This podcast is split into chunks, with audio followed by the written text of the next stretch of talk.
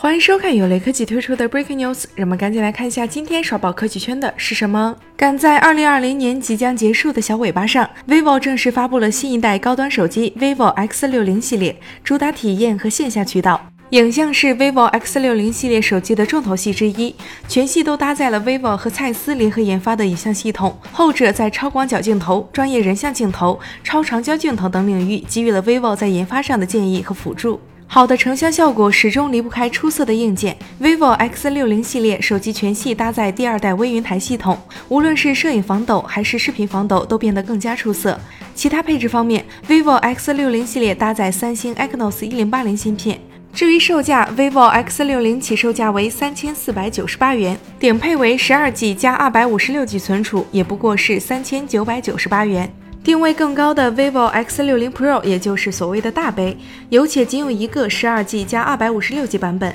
售价四千四百九十八元。这两款新品即日起开始预售，一月八号正式开售。这一代 vivo X 系列定位更加精准，在外观、拍照和录像这些大众更关心的地方做了升级，同时又凭借三星 Exynos 1080芯片，具备了2020年旗舰手机应当有的性能，几乎是一个规格上没有什么槽点的产品。这也是最近一年来手机市场潜移默化中发生的变化。原本被认为主打线上的产品有了不错的颜值，在实体渠道销售表现不错；原本被认为线下走量的产品有了挺好的性能，线上一样能够大卖。消费者的需求越来越高，手机厂商端上来的产品也更有诚意了。